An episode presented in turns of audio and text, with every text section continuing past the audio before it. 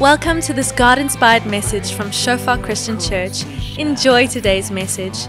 May you experience the presence of our Father and may you grow deeper in your relationship with Him.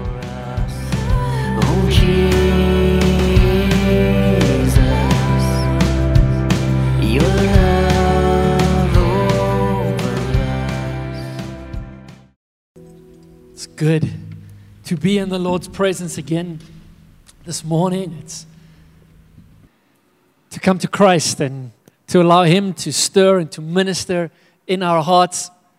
And I'm so excited about what God is stirring, just about what He's doing in our nation, in our city. I'm just so expectant for what He's doing within our church.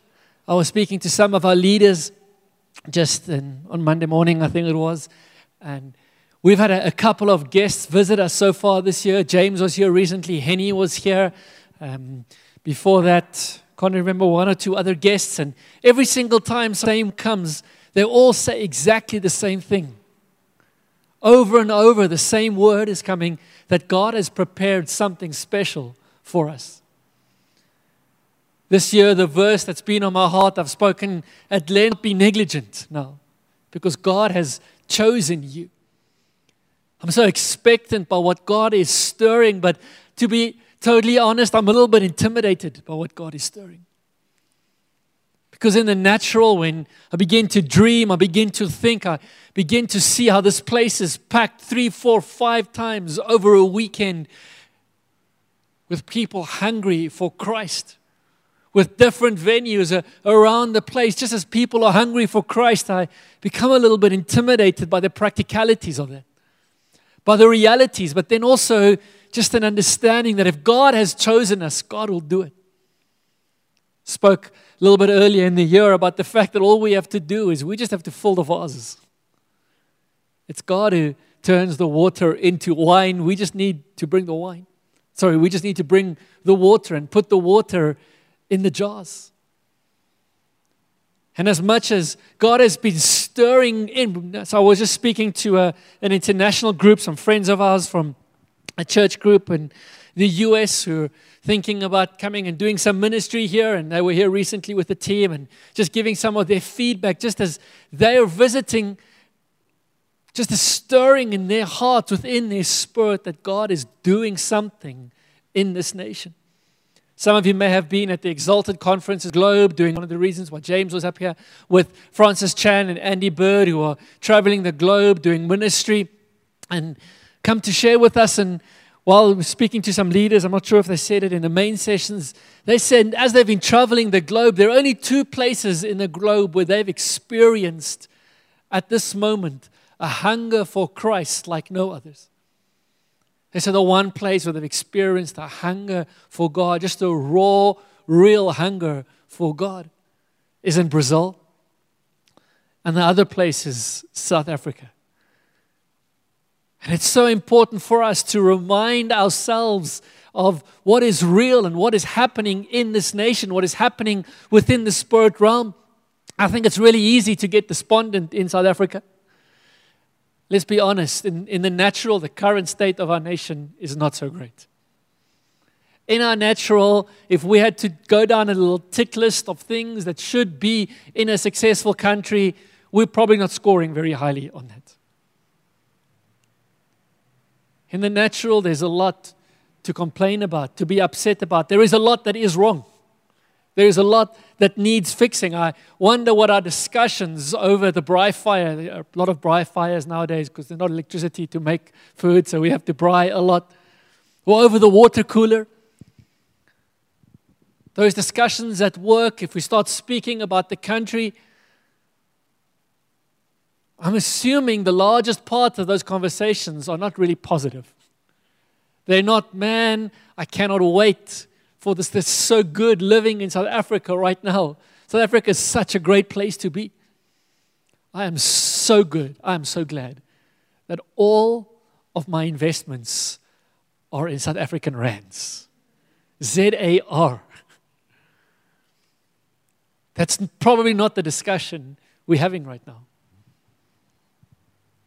I think what helps a bit is that as South Africans, we've always been able to laugh at our struggles.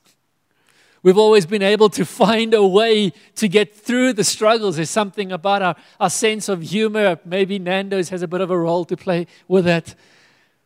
But we are able to find ways to laugh in the midst of, of genuine struggles. I think someone said a decade ago, whatever, I said, it's probably because in South Africa, if we didn't learn how to laugh, we'd spend all the time crying. There's much to cry about. What's that famous book? You cry, the beloved country. I guess that title is as relevant now as it's ever been. And even just looking around, I know some of us here are, are not from South Africa, but from other nations where the same principles apply, where there is much to cry about. Speaking, I, I guess, to a lot of people at, at work and in professional environments, I think the E word is coming up a lot immigration. Should I move? Isn't it going to be better in, in a different country? Maybe I should rather go live somewhere else.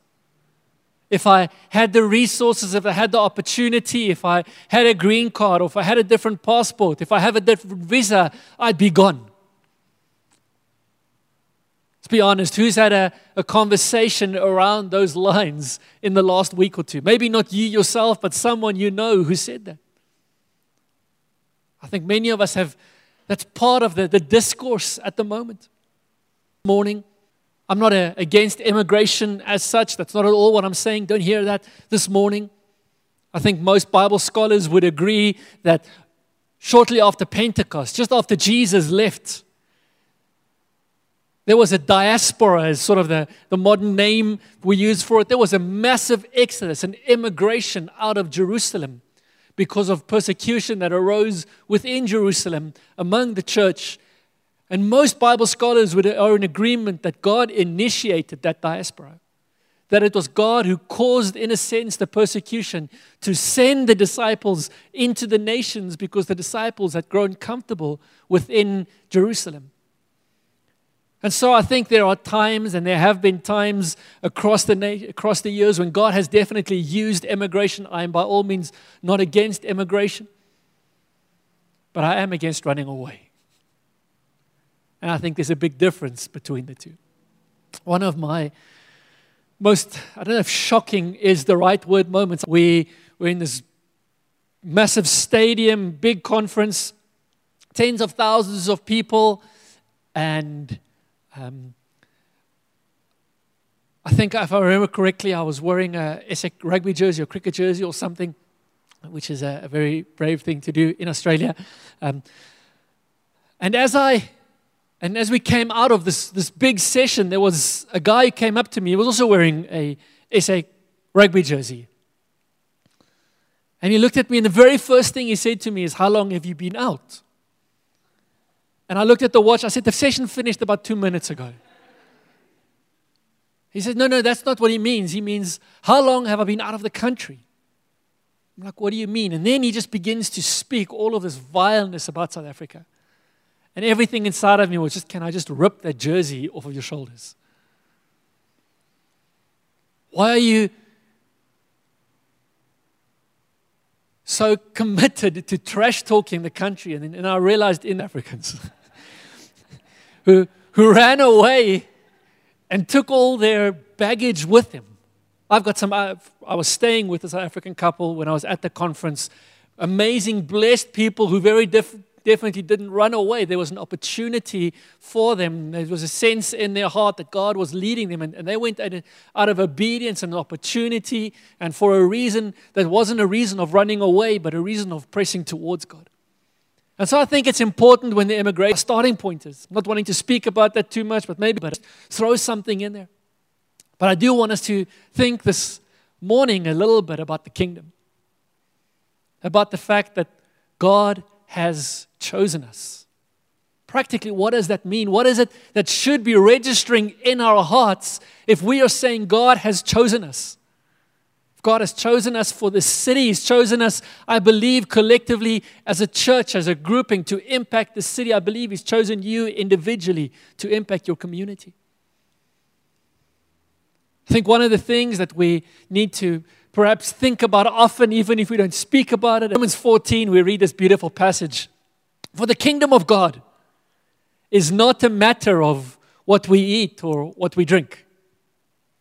The kingdom of God, in a sense, if I can paraphrase, is not about material things. The kingdom of God isn't, and, and the context here, just to help us understand a little bit where he's coming from. People here are fighting about should they eat or shouldn't they eat meat, what's holy or what's, holy, what's not holy. So that's the context, but I, I believe the principle carries through. He isn't only saying that the kingdom of God isn't about only rules, he's saying the kingdom of God isn't about material stuff. We'll see this in a moment. See, the kingdom of God is about living a life of goodness the word for word translations, if you have one there, would say righteousness and peace and joy in the Holy Spirit. If you serve Christ with this attitude, you will please God and others will approve of you. So then, let us aim for a wonder in our church and try to build each other up. I wonder in our discussions about election time that's coming up, in our discussions about our workspace, in our discussions about our country, in our discussions about, you know, when the immigration word comes up, in our discussion around life, I wonder how often are we talking about the material realities and how often are we talking about righteousness, peace, and joy in the Holy Spirit? What is it that matters to us? A couple of years ago, a band called Delirious brought out a song and I think actually it was a, a whole album with this title Kingdom of Comfort. And then the title song was Save Me, Save Me from the Kingdom of Comfort where I am King and I'm in need of material things. One of the things I want us to think at this morning is are our lives focused on kingdom or on comfort? Because we can't have both. We can be pursuing the kingdom of Christ or we can be pursuing our comfort. We can be pursuing peace and righteousness and joy in the Holy Spirit or we can be pursuing comfort. We can't do both. And so this morning, as we're looking at perhaps in South Africa, on the one hand, fortunately, I'm speaking to a bunch of really intelligent people because I'm wanting us to go through this whole message, and I'm preaching two messages in one, all at the same time. On the one hand, I'm wanting us to apply these principles, these thoughts to how do we think about the land that we are in? The land to which God has called us. If God has not called you to be here, then please come and speak to me afterwards. We want to pray with you so you can be where God's called you to be. But if God has called you to be here, we'll look at that in a moment. Then let's be here with how God would look at where we're at. That's on the one level. On the other level, God has chosen us. We've spoken about that so much this year. If He has chosen us, it means He's leading us somewhere. He is preparing us for something. He is, in a sense, taking us to a promised land. And how are we approaching that? So, on the one hand, really practical day to day living. On the other hand, calling and purpose. Where is God taking us? The same principles applied on both levels.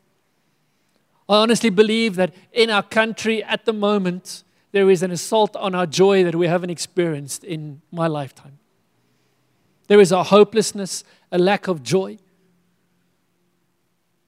a lack of just fulfillment and purpose in people's hearts.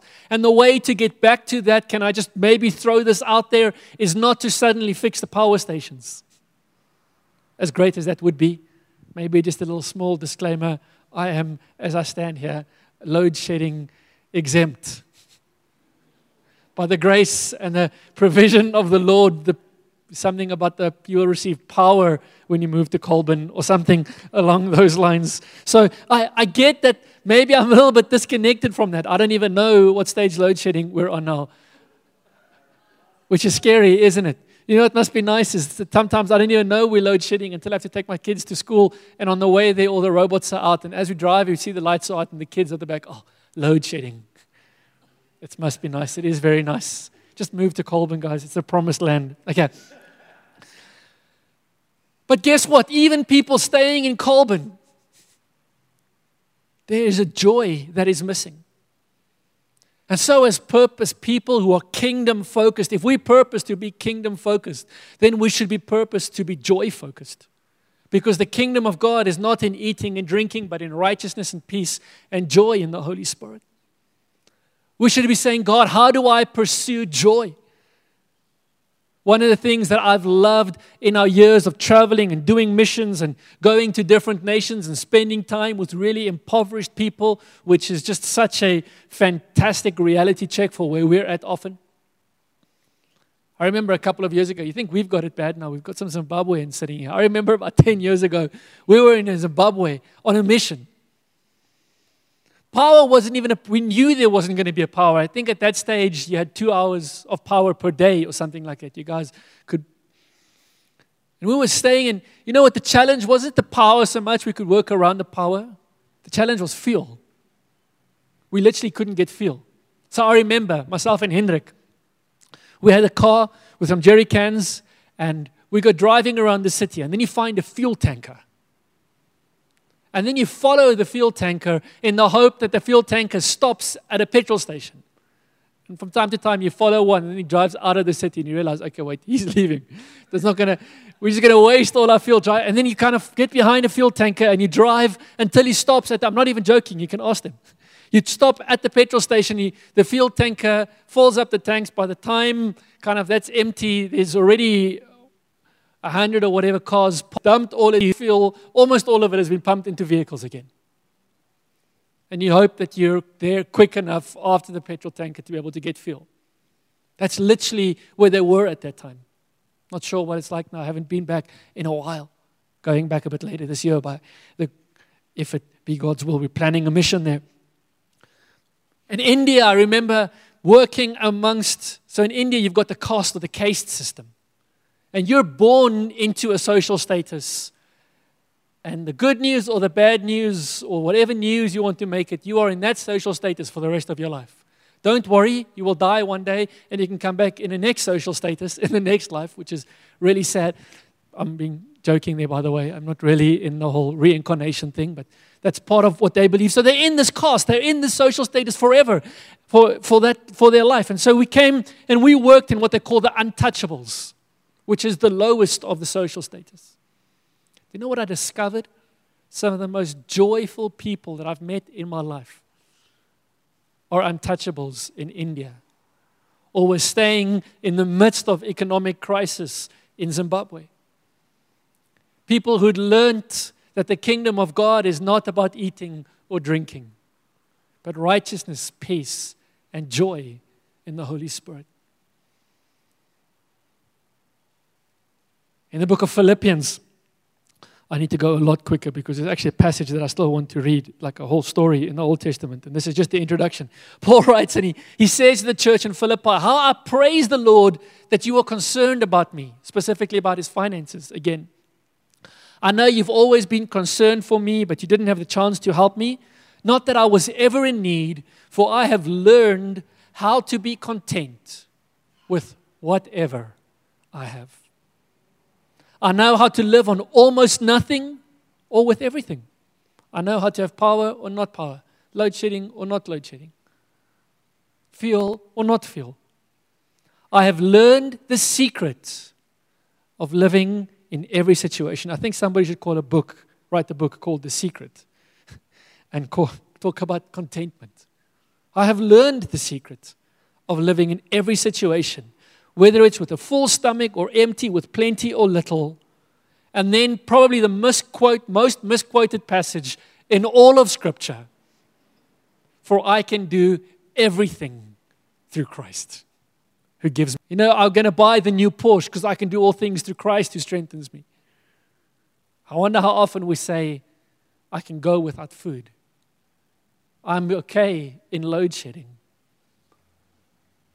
It doesn't bother me when there's no fuel in the pumps. I actually wanted to read Habakkuk for us. Some of us may remember that from who grew up in the traditional church like this one. If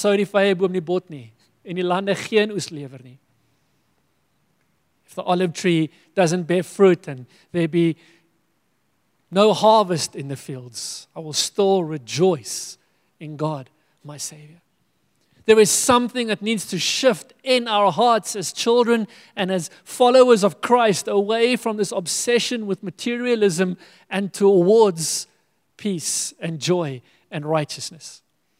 And understanding that I can do that by the power of the Holy Spirit because I can do all things through Christ who strengthens me. Paul carries on in, in Timothy. He writes to this young man, he says to him, Yet true godliness with contentment is itself great wealth. I love that phrase. True godliness with contentment is itself great wealth. If you want to measure your wealth, perhaps a better measure in a kingdom of your wealth than net asset value is how content are you? How godly are you? Because that, in the eyes of God, is great wealth. After all, we brought nothing with us, when we came into the world. We can't take anything with us when we leave it. So, if we have enough food and clothing, let us be content. But people who long to be rich fall into temptation. And watch this. I want us just for a moment, just maybe replace richness in a money only sense with just worldly pleasure as a whole. I think the same principles carry true. Materialistic things. And bring that and wonder how much of this we see in our discussion, in our friends' lives. Maybe perhaps do we see any of this in our own lives? People who long to be rich fall into temptation and are trapped by many foolish and harmful desires that plunge them into ruin and destruction. For the love of money is the root of all kinds of evil, and some people, craving money, have wandered from the true faith and pierced themselves with many sorrows. I think the opposite of joy is sorrow. You see, there's a, a sorrowfulness that comes with a desire and a pursuit of material wealth, and there's a joy that comes with contentment. There's a joy that comes with pressing into Christ. And one of the things that we just need to make a peace with that contentment. Contentment, uh, my favorite definition of contentment is the art of being happy with what you have. Contentment, I'm happy with what I have. If I happen to have great wealth, I'm happy with it. I'm, I'm, content there. I don't need more, and I'm willing to give. Scripture says to the rich, not Paul writes to Timothy, see, he doesn't say, command those who are rich in this age to give everything away and become poor. It's not what he says. He says, command those who are rich in this age not to trust in uncertain riches. See, God doesn't have a problem with wealth. It's amazing for me in, in the church how, how often those who are struggling, I guess, in the world, those who are struggling financially, judge those who have the very things they're praying for. We pray for good schools for our children. Maybe we pray for a nice car or a comfortable house. The moment someone has it and we don't, we judge them for having it. See, God's never had a problem with wealth. Abraham was the most wealthy man of his generation. Job, after God had tested him, became far more wealthy than he was ever before. And so we can carry on. David, the one man scripture calls was a man after God's own heart, was probably more wealthy in rand and cents terms, if you kind of were to inflation adjust the value of the gold and everything he had, than anybody else who's ever lived. God never had a problem with wealth. But we should not trust, we should not seek that, we should not allow a pursuit of wealth to cause us to wander from faith and to pierce us with many sorrows. I believe God's wanting to bring a joy back into the church. Not a joy that is ignorant of the realities of the brokenness outside. Not a joy that is ignorant of the fact that we don't have power. Not a joy that is ignorant of the fact that our government is a mess. Not a joy that is ignorant of the fact of the economic status we're in but a joy that is rooted in the truth of Christ and not the truth of this world. In Jeremiah 29, and this is all still by way of introduction, I need to go a lot quicker. Verse 4 This is what the Lord of heaven's armies, the God of Israel, says to all of the captives he has exiled to Babylon from Jerusalem. Here we have a bunch of people living in Babylon. They want to be living in Jerusalem, they're not where they want to be. If they could, they would immigrate. But they are trapped. They have been taken prisoner. Their plan is I want to leave. God comes and says to them, Build homes and plan to stay. Plant gardens and eat the food they produce. Marry and have children, then found spouses for them so that you may have many grandchildren. Multiply. Do not dwindle away and work for the peace and prosperity of the city where I sent you into exile. Pray to the Lord for it, for its welfare will determine your welfare. I think that applies to all of us in South Africa. I think that applies to every human living on this planet. That part of contentment is embrace. I can kick against it all day long. I am just going to upset myself. I'm going to lose out. Or I can say, This is where God has called me to be. And as I said earlier, if God has not called you to be here, we need to pray and trust God to move you to where God has called you to be. Because then you're living outside of the will of God. But if this is where God has called you to be, what if we were to embrace Jeremiah 29 and say, I am going to live here and embrace this place, pray for and strive and work towards the peace of this city because its welfare will determine my welfare. It's only going to go as well with me and with my family as it's going to go with the city with, in which I am, in the country in which I am. And so let's get to the, the passage that I, I want us to, to look at and dig into a little bit. That was all sort of just some building blocks, some foundation before we get to Numbers chapter 13, where the Lord says to Moses, Send out men to explore the land of Canaan, the land I am giving to the Israelites. God has taken the people of Israel. They were captives in Egypt for about 400 years. They were slaves living in atrocious slavery conditions there. God delivers them powerfully from that. The whole, um, I'm going to say the Ten Commandments, not that one, that's still coming. The 10 plagues, that's just happened. There has been an incredible deliverance. God has opened up the Red Sea. They walked through the Red Sea. They got through the Red Sea. The Red Sea closed and swallowed up all of the Egyptians. The whole army was swallowed up. They've left Egypt with a whole stack of Egypt's wealth livestock, gold, you name it. They've got it. They've stolen it from Egypt. God delivered them, God set them free. And He's taking them into this promised land. He's taking them into this place that He has prepared for them. God has chosen you, and He is taking you somewhere where He has prepared for you. I want us to see this bit there in the middle of this passage. God says, The land I am giving. God isn't saying the land I am considering giving, the you, you have to fight for the land that if you work hard enough, you will get. No. This is the land I am giving. Send one leader from each of the 12 ancestral tribes. So Moses did as the Lord commanded him. He sent out 12 men, all tribal leaders of Israel, from their camp in the wilderness of Paran. See, the instruction to these people wasn't, and I'm going to run ahead a little bit because some of us may know the story. The instruction wasn't Go and find out if you can take the land.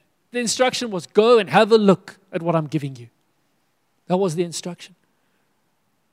Go and seek this land, look at this land, go and glimpse the promise where you are going.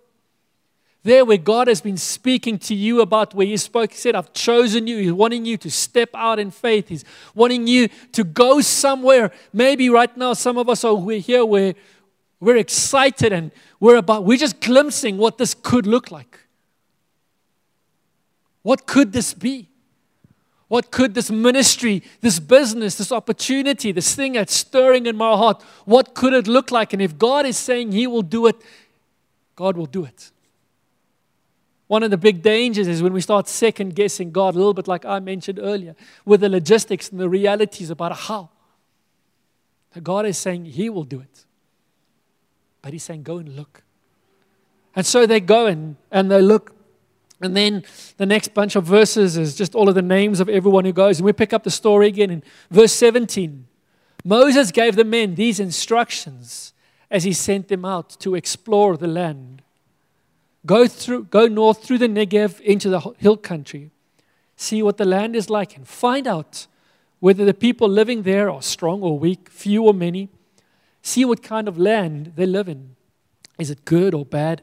Do their towns have walls or are they unprotected like open camps? Is the foil, the foil, the soil fertile or poor? Are there many trees?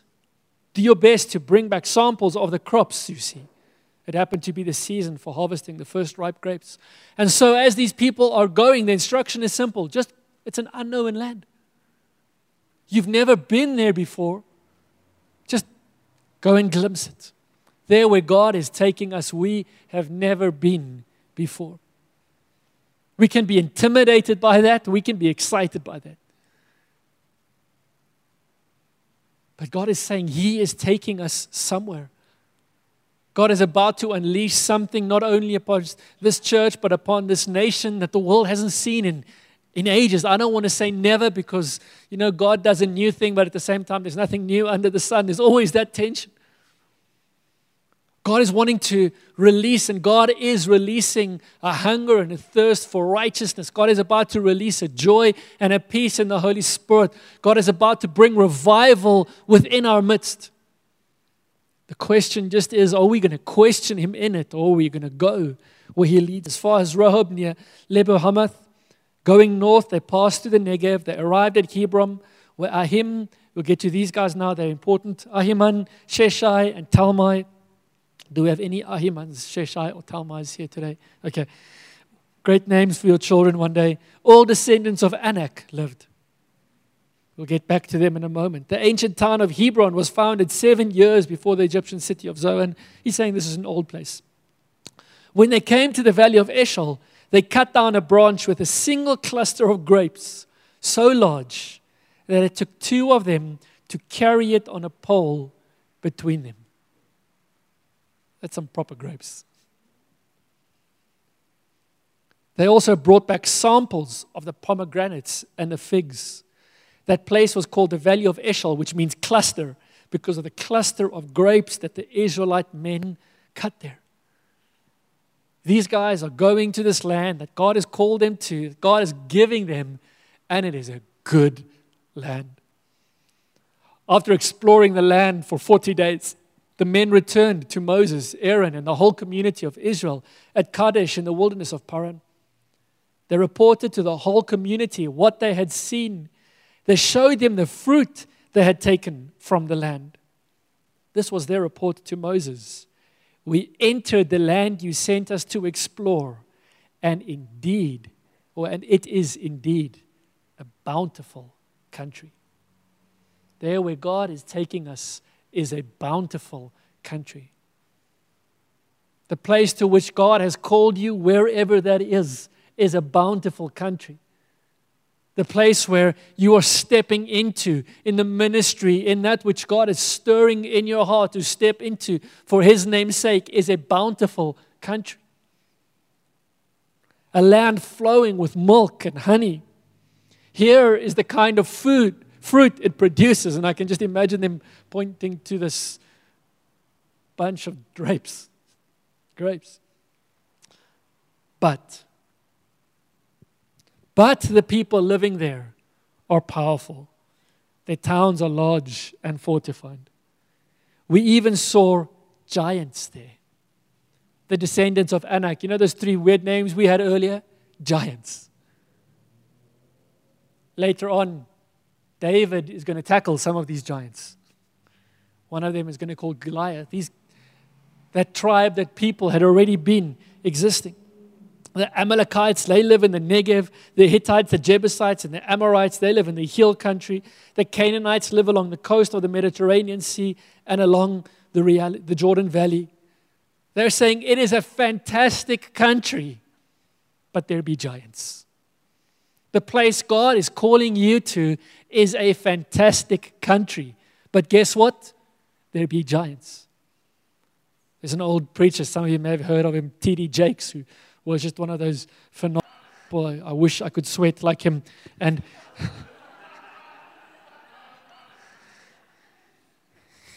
always with his cloth wiping off his sweat. I'm not even going to try and do a, a T.D. Jakes impersonation because it'd just be totally useless. He's just one of a kind, but such a, a preacher who inspires faith and teacher of the word.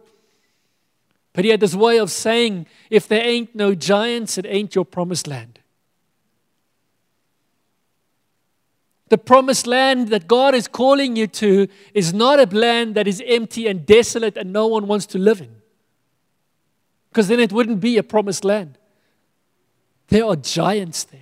There are people who have fortified them themselves there in the context of where we are speaking about now. We're not talking about other godly people who have gone ahead of us and prepared a, a way in the spirit and fortified themselves. Now we need to kick them out because we want it. No. The ungodly, the unrighteous, the unjust. They're there. They have found ways into that space. For whatever reason, they were there before us. We're not necessarily going to be the first people there. They just take campuses across the road there. Guess what? We will not be the first people back on campus.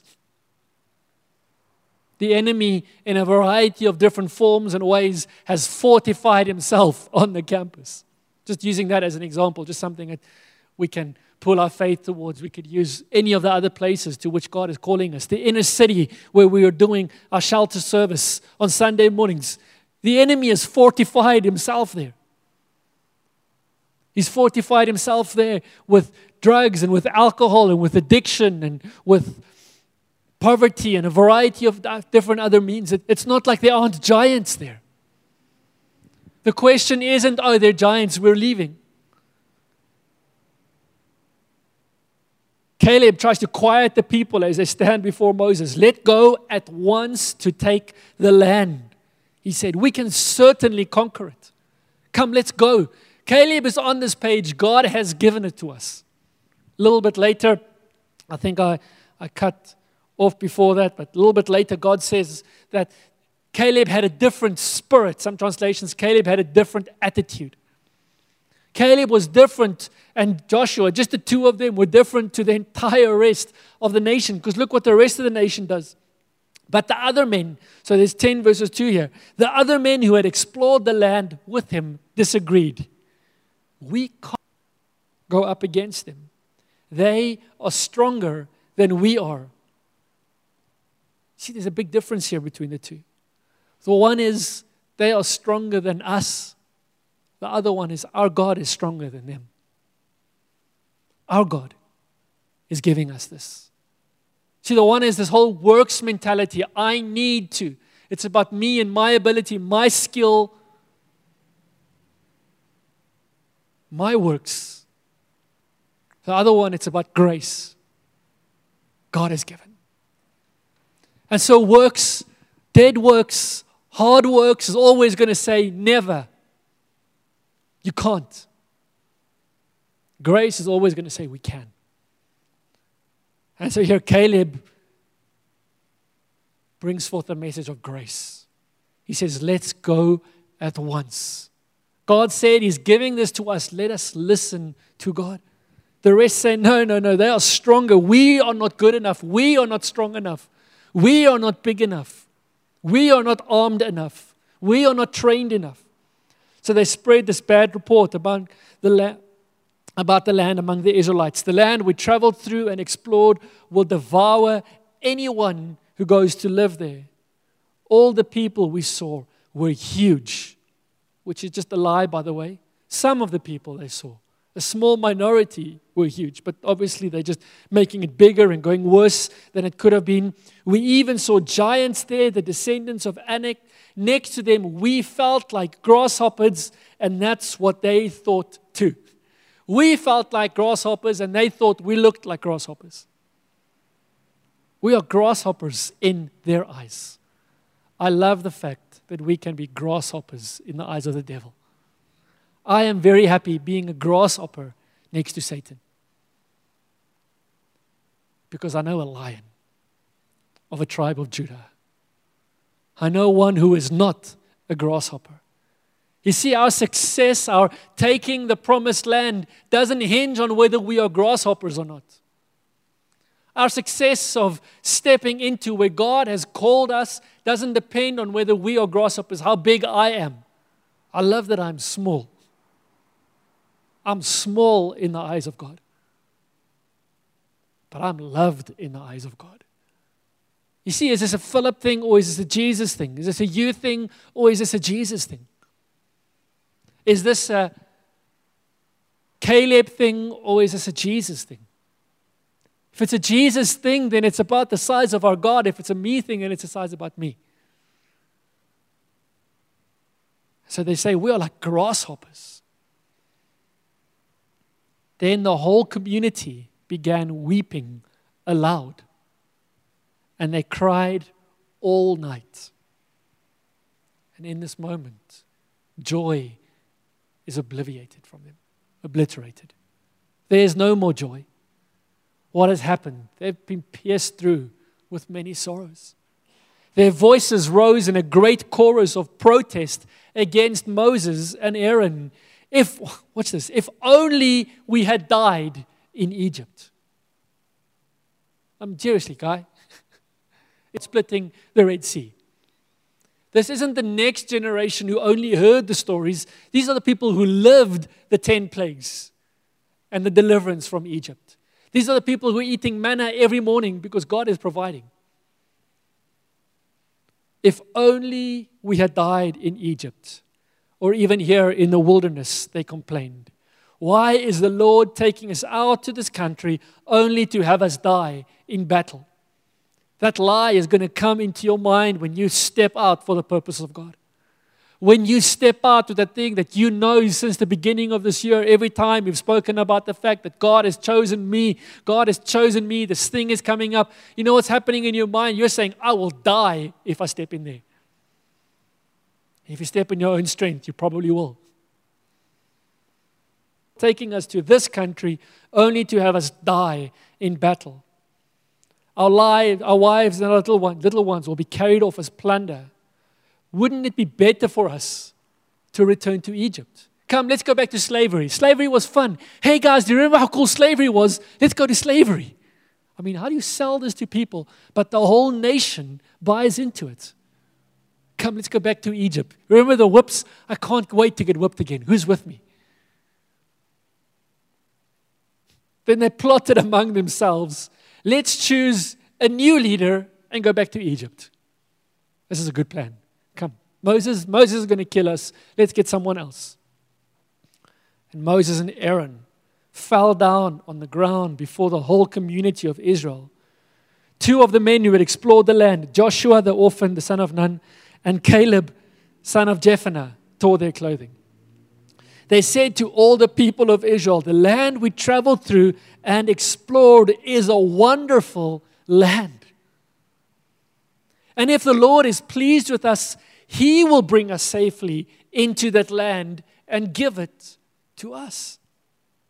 It is a rich land flowing with milk and honey. Do not rebel against the Lord. And don't be afraid of the people of the land. They are only a helpless prey to us.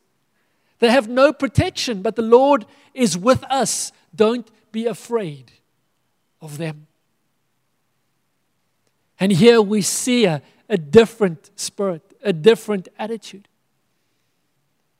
I wonder when we're standing around the bright fire or when we're at the water cooler at work, which of these two camps do we fall into?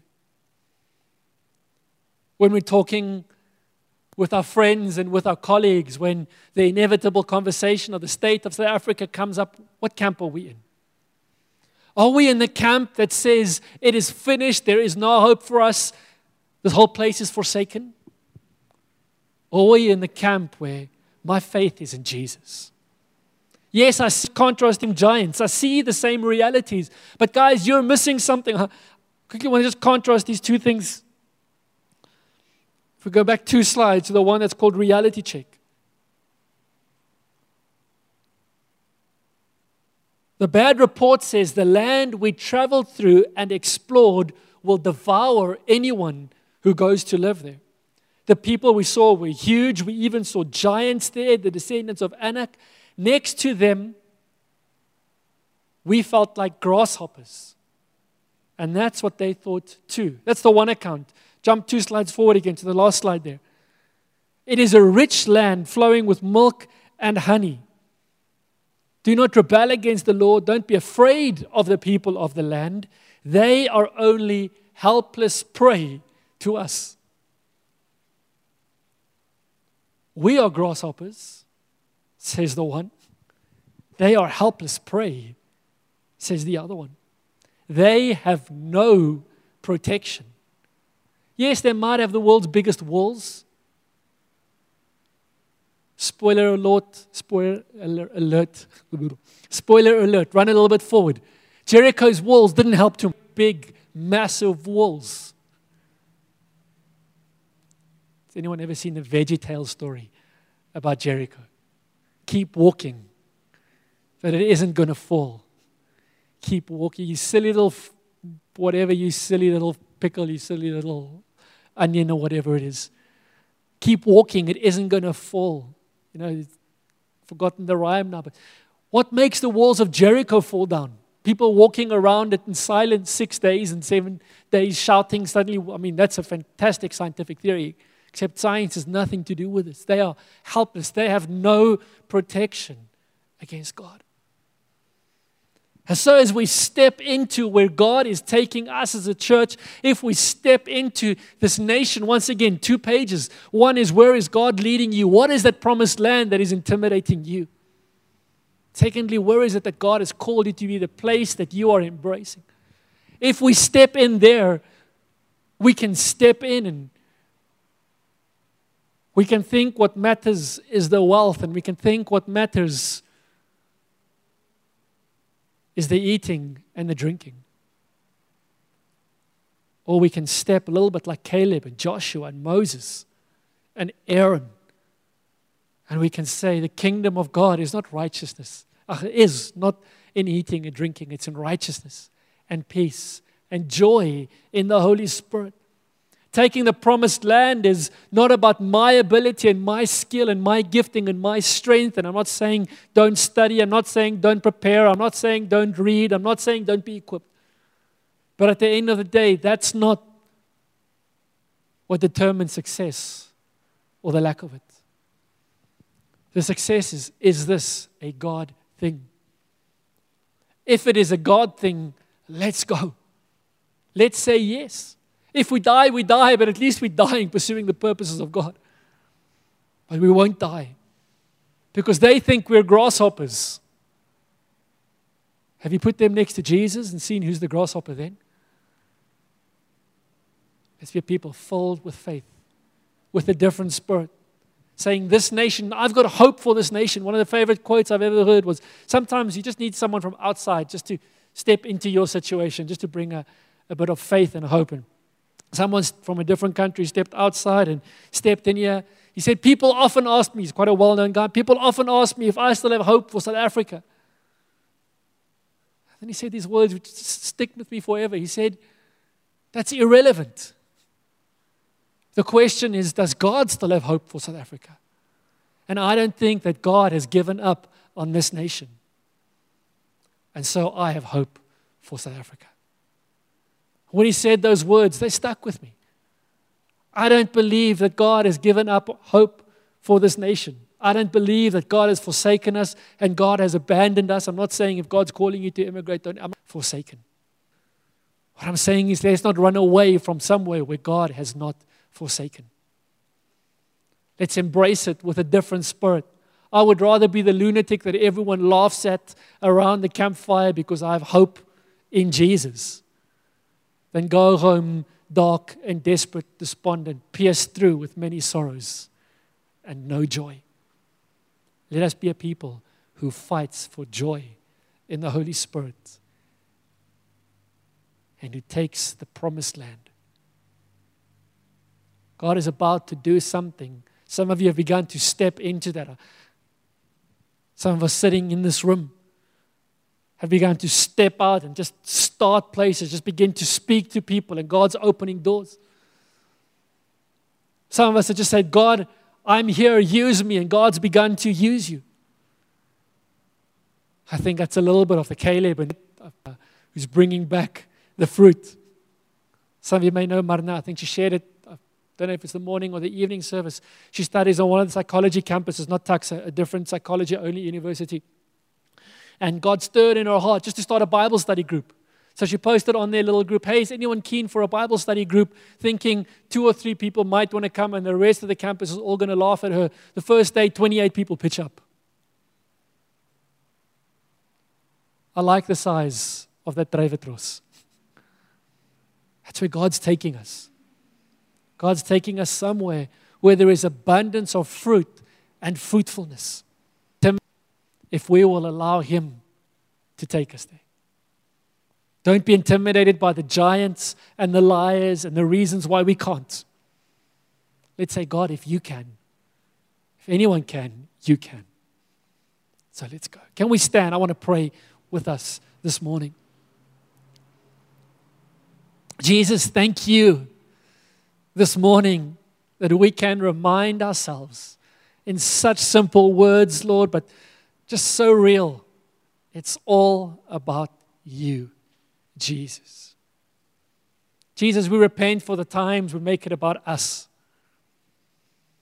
Lord, we repent for the times when we are like the other 10 and the rest of the nation and we're just so drawn by the realities of the brokenness and the giants and the fortifications of the cities and the reasons why we can't. Holy Spirit, I thank you right now for a turning and a changing of our attitudes, of our hearts. Thank you, Holy Spirit, right now that you come. You do a miracle in us and you make us people like Caleb and Joshua people of faith and hope because our faith is not in our circumstances and our faith is not in our trials and our struggles and our own abilities and strengths and giftings.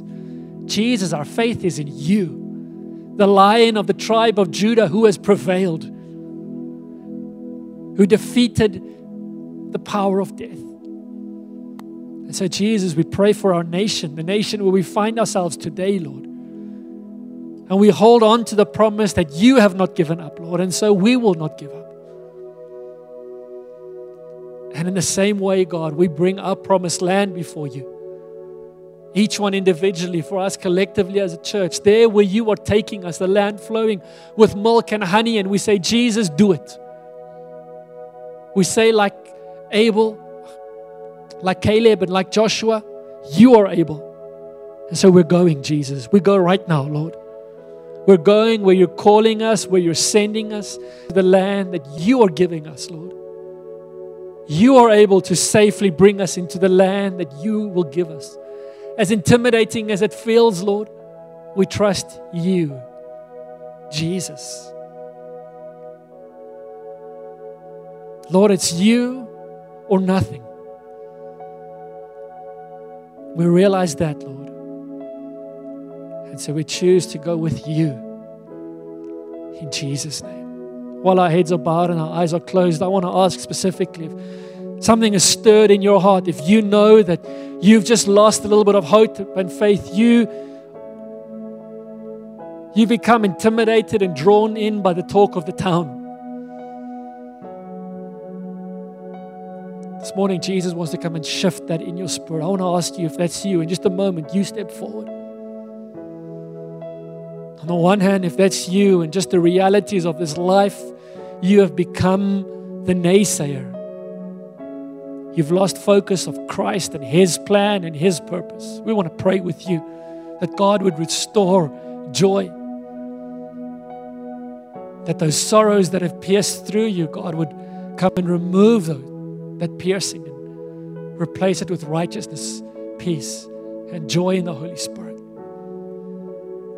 Similarly, if you're here and you know God's calling you to something and you've just been intimidated and you're aware of the giants and it, you can't go there. It's just, I don't know how, God, you've glimpsed it and it's amazing, but God, that's big. I, I don't know if I can do that. We want to pray with you too.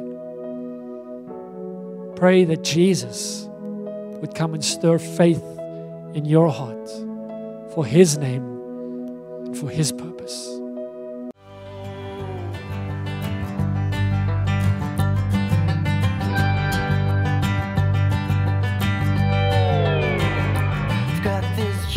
Thanks for listening to this message from Shofar Christian Church.